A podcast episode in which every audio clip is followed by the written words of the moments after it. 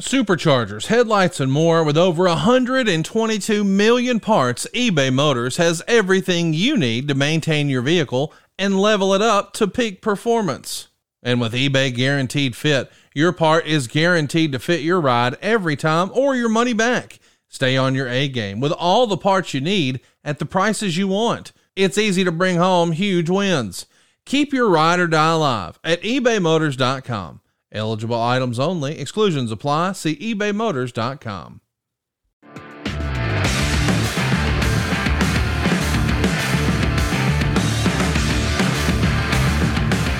All right, welcome in. Cube Show podcast, a college football podcast that drops on Sundays because we always need more college football content on Sundays, right? Even throughout the postseason and the offseason and the regular season and the preseason, we're going to bring you this show each and every Sunday.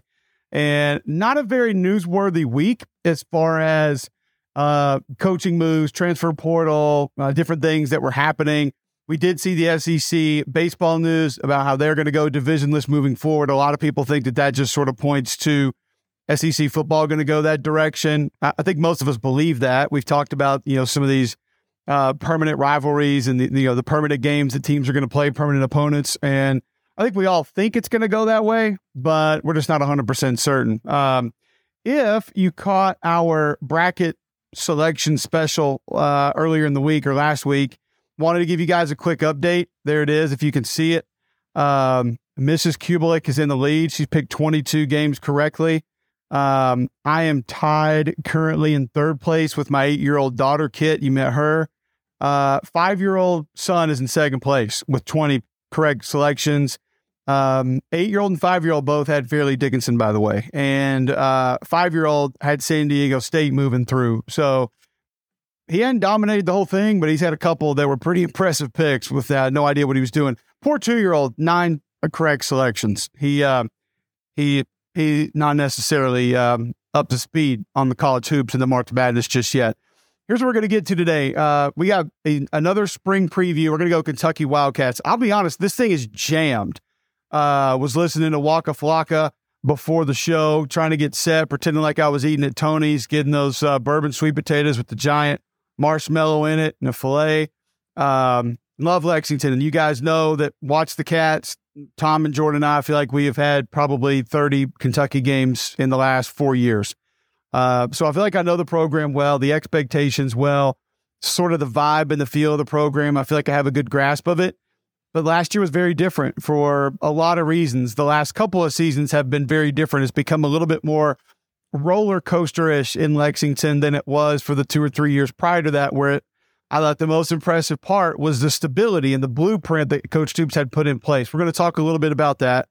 Um, And obviously, we had Missouri that was set to go this weekend with their spring game. It gets canceled, moved indoors. So S E C Network's not going to televise anything. So that's going to give us an opportunity to miss out on seeing a little bit of what they had to offer. Now, we know a lot of the quarterbacks, Brady Cook's banged up, not really going to get to see him. Uh, but this Dylan Liable is somebody that Coach Drinkwitz continues to rave about, says he's doing great things. So that quarterback race can be really interesting moving past the spring. We'll try to see what we can get on it. We'll talk about it next week. Uh, my plan was and is all the spring games, we will break those down exactly the way we do games in the fall. And if you're new to the podcast, please subscribe. We appreciate that. Please go subscribe, like on YouTube, trying to trying to bolster that a little bit.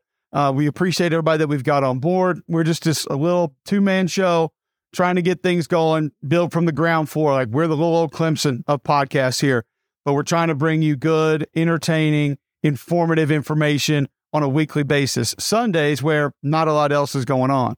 Uh, we got some X F L coming up. I'll be on the uh, San Antonio Arlington game Sunday night on E S P N. I think that's an eight o'clock local kick. You can check that one out uh, later tonight. So um, here's what we got. It is a Kentucky Wildcats team that did not live up to expectations last year. And you guys know the podcast each and every week is brought to you by Wickles Pickles. Wickedly delicious. I told them I cranked into my giant bottle last week, and look what they did. They sent me two. So now we can just go wall to wall, back to back, like squeeze the cheeks together, giant Wickles everywhere. Wickedly delicious. Find them in your local grocery store. Go to the website. if you don't find them in your grocery store, and the, they can ship them to you. You're going to want them. Wickles dot com, W I C K L E S dot com. They are amazing. We got a giant jar in the fridge that we just snack out of. Sandwiches, burgers, appetizers. They've got recipes on the Instagram at Wickles Pickles. You can check them out there. Thank you so much for being our title sponsor. We love Wickles Pickles. Um, a little bit of a, of a roller coaster the last couple of years there in Lexington, and some some different reasons for that. Some of the coaching turnover.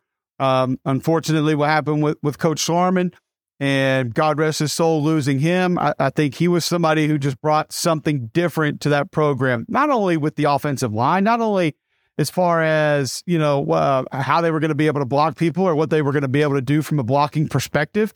Sorry, we got a little technical malfunction here. Um, but I also think that, you know, Coach Schlarman, he just brought a completely different attitude, and the way that he carried himself, the way that he did things was different than a lot of other people. So his loss was obviously one that was brutal. Liam Cohen leaves. You got to go a couple of offensive coordinators in a couple of years.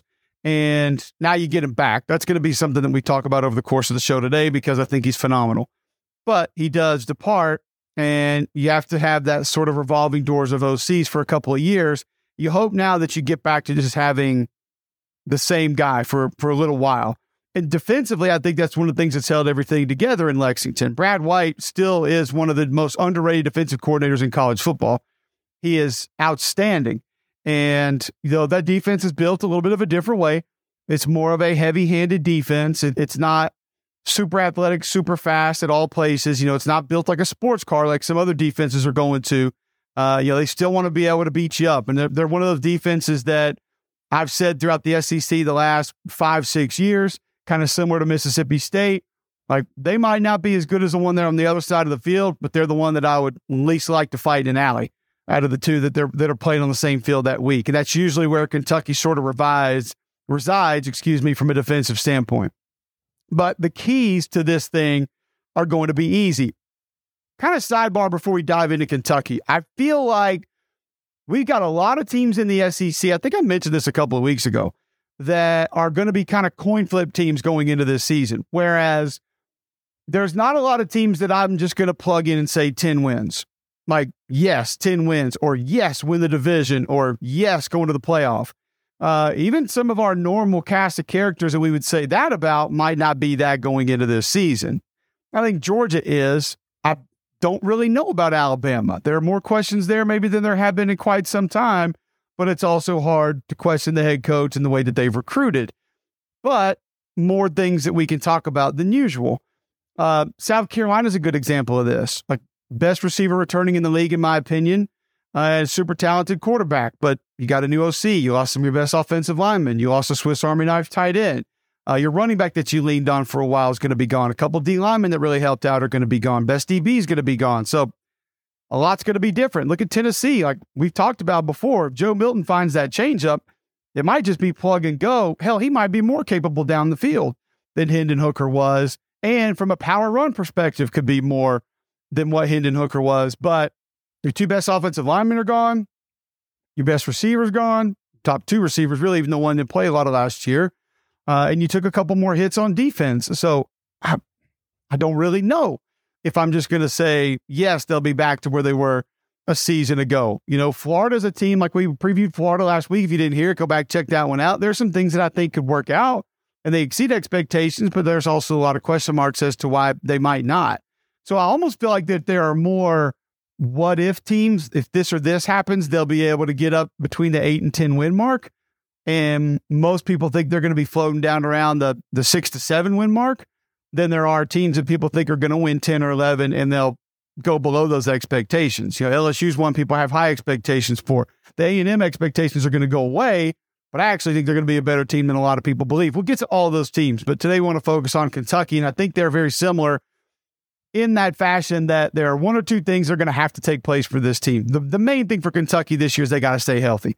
They just don't have the depth, and they are very different at that depth at certain spots that are going to make a massive difference. So we'll start at quarterback. Devin Leary, all accounts, and he's not going to be one hundred percent going through spring. So he he's not going to be able to do everything, but I do think by the end of spring, and I believe they're three or four days in, so it's not much, by the end of spring, he'll probably be close to a full go in their team stuff, which is really the most important because fundamentally the guy's played a ton of football. He doesn't need all the practice reps as far as, you know, seven on seven or individual periods because he's played enough football. He gets it. He knows he needs the teamwork.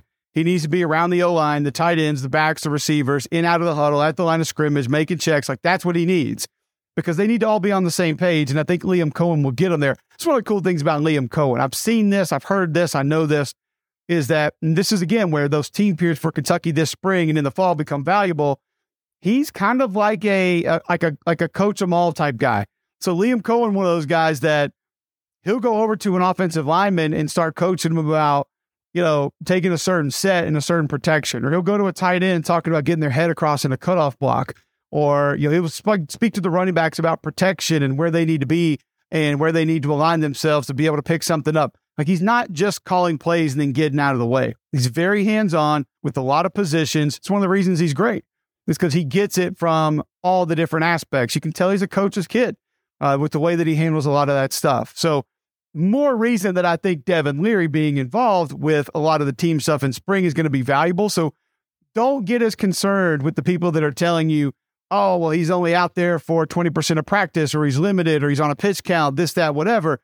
If he's getting into the team stuff as, as spring goes on, and by the end of spring, he's in a lot of it, that's really all that I care about for Kentucky, because they don't have the entire offseason to get all the chemistry bullshit worked out. And then you'll roll into fall and he'll be that guy one hundred percent with that group that he already knows.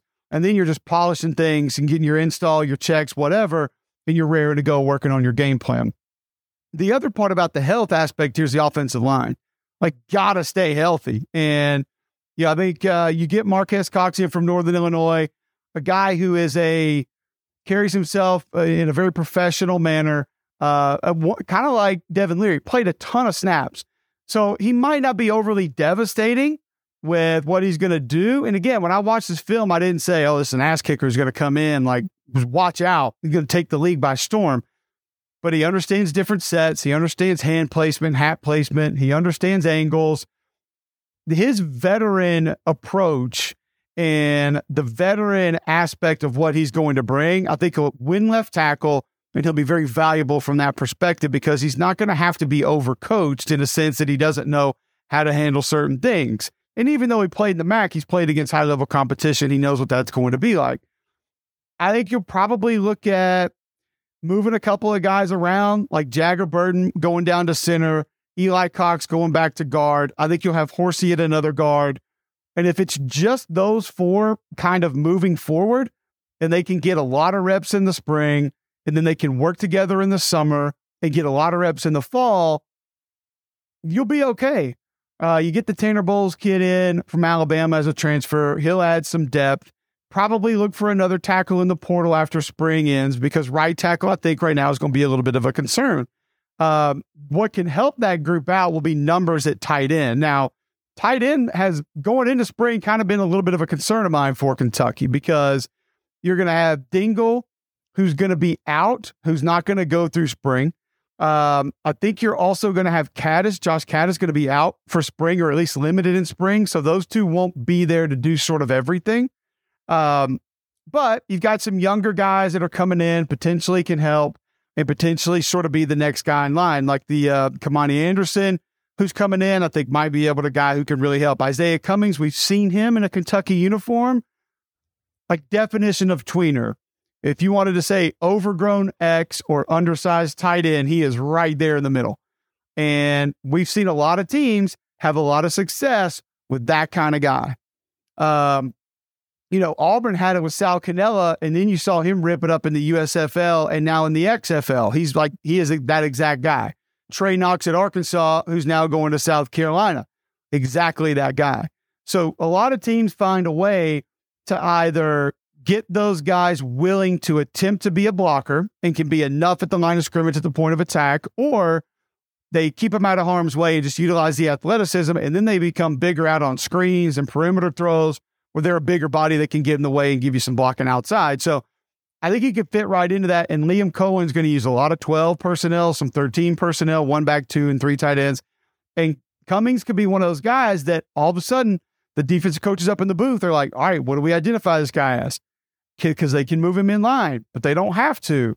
Uh, they can they can split him out. Who do we want matched up? Therefore, what personnel groupings do we want in the game? We going base. We going nickel. Do we want a nickel on that tight end when he's flexed out? Can a linebacker handle him when he's in line? What do we want to do? Uh, and that causes problems. And that's the big chess match for a lot of teams. It's why you hear about formations and personnel groupings and why they help you win, because you cause that problem and you win a big portion of that fight before the play even begins. Uh, but Liam Cohen knows that. He can work with that and he can do that.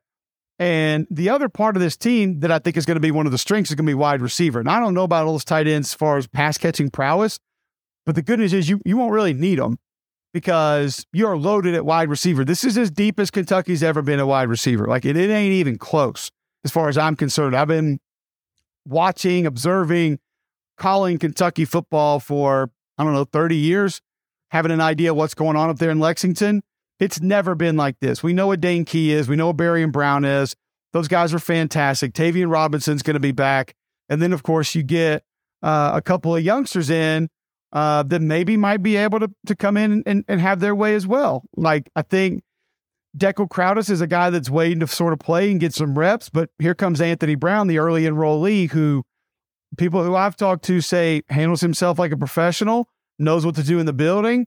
You know, he's not in there messing around and wants to be great and is putting forth the work and putting forth the effort right now to be able to be that. So you're talking about four or five very capable receivers in this Kentucky offense. That's going to be able to help with motions, with shifts. And when I hear Anthony Brown somewhat being compared to what Wandale Robinson was a couple of years ago from a body control perspective, bouncing off tacklers, being able to be a shifty, and, you know, having the strength and sort of a compact frame, being able to move, different things like that. It, my eyes open up. My ears perk up when I hear that because I know what Wandale was, how great he was, and what he meant to that offense. And if you're designing something around four guys, three guys, as opposed to one guy, you become that much more difficult to defend. And with that offensive line, if it gets even close, you guys have heard me talk about it multiple times now. Ray Davis is that guy. Vanderbilt transfer tailback. He is that dude. And I I loved him last year. I said he was the most underrated player in the league. Didn't think he got enough credit. Didn't have a great offensive line. They didn't consistently get the run game going as far as opening up holes. But yeah, he was constantly churning out yards, running through tacklers, running through blockers sometimes, finding ways to manipulate blocking schemes and get find seams, open up space. He is phenomenal. I'm a big fan of his, and I think even if this offensive line takes a small step up, Ray Davis could still be somebody who helps the run game take a giant step. And if your quarterback's healthy, he's got enough mobility to work the bootlegs, work the play action stuff, and Liam Cohen's going to know how to move the pocket to help protect him a little bit more. He just has to understand when he's in harm's way, he's got to give it up. Like, throw the ball away or go ahead and get down. Like, don't take any chances because uh, that pec injury apparently is ahead of schedule, but you want to make sure it's way ahead of schedule. And you don't have to deal with anything else like that as far as Devin Leary going out or missing any time during the regular season. We saw that with Levis last year, and him not being in the game, things got different really quick. So what it, what would be after Devin Leary? Uh, I had the game last year where Kai Sheeran started. Didn't look good. Didn't look great. And he wasn't ready. Now he's young, so you're not mad that he's not ready. Uh, he got thrown into action. Didn't go well. Don't think it's way ahead of schedule now. So it would be a massive step back. This is why I talk about Kentucky as one of those coin flip teams, whereas if, if this part goes right, things could go really right. If it doesn't, it might not, because you're going to get a massive, and everybody will sit here and say, well, everybody gets a massive drop off at quarterback. Well, when you're not as great at every other position, it hurts you, and Kentucky's just not. And Kentucky doesn't counter with at least like mega talent at quarterback. So that's where things become a little bit different. And we got to see uh, we got to see a little bit of Destin Wade in the bowl game. So I don't know, maybe he's got some talent, got some ability. I'm not one hundred percent sure where the, the backup portion of that's going to going to fall out. But I'll say this. I think if there was a guy in the portal at the end of spring, maybe from the group of five, or that had started somewhere else and got beat out and was okay coming in being the backup, like who the kid that left Kentucky to go to Ohio State a couple of years ago, His name escapes me, but he knew he wasn't going to start, but he gets to go to Ohio State and play or be on the team, whatever the hell you want to call it. If you could find that kind of a guy coming into Kentucky, whereas if you had to turn it over to him for two weeks, it's you're not going off a cliff or even for two quarters. Like, you're at least able to keep the car on the road. That would be big for Kentucky, in my opinion. Don't know if they find it. Don't know if that's going to be available, but just something to think about sort of moving forward. So you got a quarterback very capable. An offensive coordinator is going to know how to use him and multiple receivers, the deepest group of receivers that the Wildcats have ever had, ever in the history of Kentucky football. Things are looking good if that offensive line can find a way to get it together. And you do have snaps. You have a lot of snaps played. That's a big plus, but work will be cut out for them as far as finding their way to being back close to what it was when it was the Big Blue Wall. But if they just make a, a take a couple small steps, I think things could be really good and things could potentially be a lot better for the Kentucky team, not just the offense. Because you got to protect this defense. And I, I like the defense up front. Like, we saw Deion Walker. Like, speaking of right tackle, that that potentially could be your answer right there. But I know a lot of those guys don't want to do that, and that's probably the main reason he's at Kentucky. So whatever. Like, I remember I had a conversation with Stacey Searles before the Georgia-Missouri game last year. That's Georgia's offensive line coach, if you don't know. And we were just looking at Darnell Washington out there running around. I was like, Coach, you ever see anything like that? And he said, man, if I had six months with that kid, I could make him the richest offensive tackle in the history of N F L football. And you, you're kind of like, yeah, because they've never had a guy that athletic, that big, with that length. Like, it's just not humanly possible. But he'll make a lot of money as a tight end either way, so it's not really going to matter. Um, but I like Walker up front. I went and studied the Keyshawn Silver kid from North Carolina, heavy-handed, not real, not real twitchy, not real quick, but he's solid. And I think from a depth perspective, this is a defense that's had a big bad nose guard for a while. We know that, and Josiah Hayes will take that take that role this year. And it's been, I mean, it's been, it feels like it's been eight years since they haven't had that guy inside that just eats up blocks. But you need depth at the field end spot and that boundary end spot to be able to just sort of eat some things up and play that that heavy-handed sort of back alley kind of football that we talked about.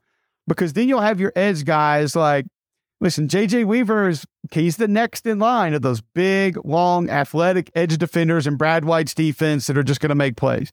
He'll get that stand-up going. He'll be able to rush the passer. He'll drop and do things. And physically, you won't see things. You're not going to see many edge guys like him because his arms like go past his kneecaps. And he can actually run, and he can actually bend. He's fun to watch. And apparently he has shown up to spring ball, leadership, effort, just everything that you want from one of your guys that's been around the program for a while. So that's that's big. Um, you know, I think also, too, when you look up front, you've got multiple guys that are going to be kind of in that second and third role that have played. Like, Oxendine's played a lot, and I think he's put a little bit of weight on, so he might be able to help at different spots this year. Another veteran that's been there, and another guy to keep your eye on. See if he makes some noise through spring, because even if he doesn't, I think he will make some noise come fall, is going to be uh, Trevin Wallace. thirty-two on the inside of that Kentucky defense. He'll be playing off the ball linebacker. I think he's got speed, sideline to sideline, athleticism. I mean, he is he is put together like an N F L linebacker, and all S E C, N F L could easily be in his future because he has that kind of ability. He can be that kind of disruptive, and he's going to be in situations with some of those bigger bodies we talked about, uh, like Hayes and Walker up in front of him, where he's going to be able to run sideline to sideline and make those plays. Um, so I, I think the depth overall might be a little better up front. You might not have as much flash and as much individual, like Pascal, who's making plays here and there all the time. You might It might be more rotational, but the depth, I think, helps make it a little bit stronger. Linebacker position's not going to be one of concern. D Bs right now, I think is, is you know, it's it's a little bit limited. Like, Jalen Geiger, I think, is not going to go full speed during the spring. So you, don't, you know what you've got there, but he's not going to be somebody that gives you a ton of reps. It's going to give other guys an opportunity. I think probably Phillips, Andrew Phillips, um, maybe Maxwell Hairston are going to be two of your main guys at corner and safety. Um, and then I think too, like you'll, you'll rotate those guys a little bit. So whether it's corner, safety, nickel, you might be able to cross train a few guys here in practice. Um, like Vito Tisdale, Jordan Lovett will get some run, guys whose names you've heard of, talked about, but might not have an individual home just yet because they could potentially help in multiple ways.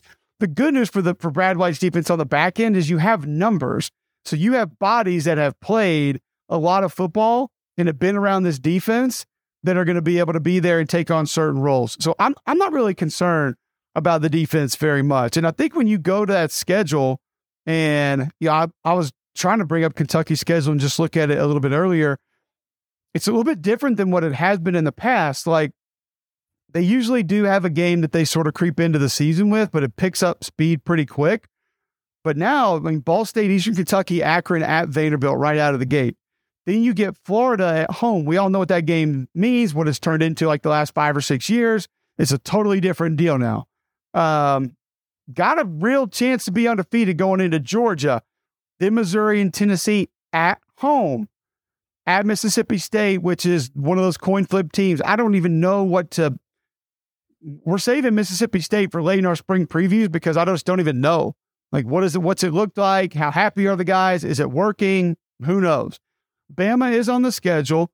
Then you're at South Carolina at Louisville to close it out. So it's it's a there's an opportunity to rack up a lot of wins early. And I hate to like reference this schedule as the first two or three years of the Stoops era where it was, you know, win five or six and then nosedive.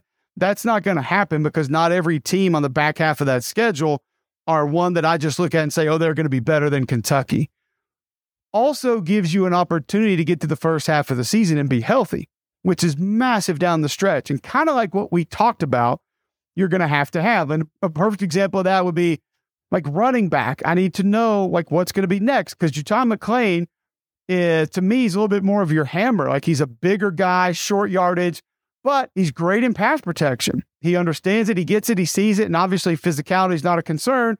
So he can probably help you a lot on third down. But is he really going to be sort of the one two punch with Ray Davis? You also have no home run hitters in the backfield, which is, it's not a bad deal. It's okay. It's not, it's not terrible. But if you could find that in the portal after spring, don't be surprised to see if Mark Stoops and his guys go get that, bring it in, just say, hey, here's a third down guy like a Cavassier Smoke, uh, an Ontario McCaleb at Auburn a couple of years ago, or Trendon Holiday at L S U, where you just get him on the perimeter a couple of times a game to widen the defense out, make him defend it, make him think, couple of quick touches, and he can hurt you in different ways because you don't really have that guy. And I do think a couple of the receivers could play that role to an extent, but you just don't have a lot of it right now. So the last thing that I wanted to say, because I kind of I, I kind of talked about Kentucky in some ways that that I like what Stoops has done, and I kind of like what they are and what he is. And a big portion of that has been the blueprint. Like he's had the same blueprint, same foundation every year. It's one of the reasons I think he's able to sustain success. That part doesn't change. They're going to fight their asses off. They're not going to back down from you. They might not be as athletic. They might not be as fast, but they're going to find other ways to protect the rest of their team. And they're going to be probably the, one of those teams that you least like to face because of how physical, how tough, and just how they carry themselves on the field. They've also got a pretty good home field advantage now there at Kroger Field. Like I was mentioning Waka Flocka when I'm coming in. Like if it's, if you haven't been, they've redone it. It's beautiful. It's fantastic. But it's also a great environment, especially at bigger games. So it's a it's a cool place to go watch a game. They do that War of the Worlds like five horn thing or whatever it is on third down. I love it. Freaking love it. It makes you want to go out there and like run after the quarterback. But they got all that stuff going for them. Here's the other part that I like. And you bring Liam Cohen back into the mix, who I think the world of. Vince Merro's still on staff. As long as Mark Stoops and Vince Merro are there, this thing's going to be okay. I'm just telling you. Because there's your blueprint and there's your talent acquisition. We can get by with that. We can make a lot of good things happen if we have that. Like, keep the thing rolling. Keep it in line, organize it, bring talent in. You can make a lot of shit happen if you can do that. Cohen back, Brad White, incredible. I told you. But it's some of the ancillary guys that are part of the staff. Like, yeah, Mike Stoops is there now. But I just love the fact that you got C J Conrad, who's moving up on that staff. Like, such a valuable tight end, such a great player for Kentucky, doing a lot of dirty work. He wasn't a guy that everybody heard a lot of stuff about, but he, trust me, he was important to what they did at that time. Eddie Grant is back. We know what Eddie Grant did with Lynn Bowden, kind of going to the triple option, veer, whatever it was, when they were down so many quarterbacks, and all of a sudden they run off a couple of wins and put together a great season. Eddie's just a guy that knows ball. You know, he's he's been at Cincinnati, he's been at Florida State, he's been at Auburn, he's been at Ole Miss. Like, he just knows college football, and I think he's a great sounding board. Like, he's he's head coach qualified, and he's sitting down the hallway for guys to be able to go bounce ideas off, talk about certain things, and help install things. And there was actually a, there was actually a throwback that was his last year that was that was put in. I asked him about it, and he just kind of winked uh, at halftime. And then you got Drake Jackson, who's on staff too. So the offensive line's been an issue, and now you take one of the best centers in school history, a guy who basically became the coach while he was playing, and you've got him in there as well. So it gives me confidence some of the guys that are, are holding lower-level coaching positions on this staff, and I don't mean that as an insult at all. It's just that they don't have the titles that some other guys have. Who gives a shit? But they're in there helping, and they're valuable, and they know what's going on, and they know the standard, and they know what it's about, and they're great humans. That's the one thing about C J, Eddie, and Drake that I didn't really mention there, great human beings. So I think Mark's just done an amazing job when he has had staff turnover of filling those voids. Like, look at two things Coach Stoops has done at Kentucky during his time. One, he's batting like eight hundred in the portal. Like, go through and tell me the whiffs in the portal. And I know there was one at, at quarterback that you took from Auburn that didn't work out, whatever, but he went to C- Central Florida and worked out anywhere. But he's batting like eight hundred, seven fifty in the portal, which is magnificent. Like, almost everybody they bring in helps in some form or fashion, and a lot of them are way above what people thought. And two, the staff replacements have also been pretty damn good. Like, he's he's batting well over five hundred with his staff replacements, and he's also been smart enough to understand sometimes that, you know what? If this ain't working, get them out now, get a new one in, we'll figure it out, here we go. So I give Stoops credit for that, and that's why Kentucky's not going to go to three or four wins anytime soon. It's just not going to happen. If Devin Leary's healthy and that offensive line's healthy and they improve a little bit with Liam Cohen at offensive coordinator, this team has a chance to be one of those L S U, Tennessee teams from last year that we're talking about, that exceeds a lot of the expectation, has a lot more to play for than we originally thought, and is in the hunt for some special things by the end of the season, whether that's a New Year's Day Bowl, ten wins, you know, maybe even with an outside shot to win the East in the last couple of weeks of the season if Georgia were to slip up. Those things are in sight if a couple of the other things we talked about happen. So, also want to tell you guys quickly about Blue Delta Jeans, another sponsor of the show. Magnificent denim, custom fit. You will not regret it. You will not ever want another pair of jeans. There have been a, t- a couple of times where mine have been off at the cleaners, and I've reached in the drawer for some other jeans, and I've just been like, nope, nope, nope, nope. Don't even want to put them on. Don't want to wear them. Want my Blue Deltas. Got multiple pair. You need them as well. blue delta jeans dot com. And don't forget about Wickles Pickles as well. We always appreciate them sponsoring the show. We're here every Sunday. College football content. We're rolling through the offseason. Thought we were going to have a spring game to review today. Haven't seen what happened with Missouri. But as we get those spring games going, we're going to review all of those as well and go through the tape and let you know what we see and break that down, as well as continuing our team previews throughout the entire offseason. Please subscribe to the YouTube. Please subscribe on Spotify, Apple Podcasts. Go give us a five-star review. We appreciate that. Love your comments on the YouTube as well. Thank you for listening. We'll be back next week.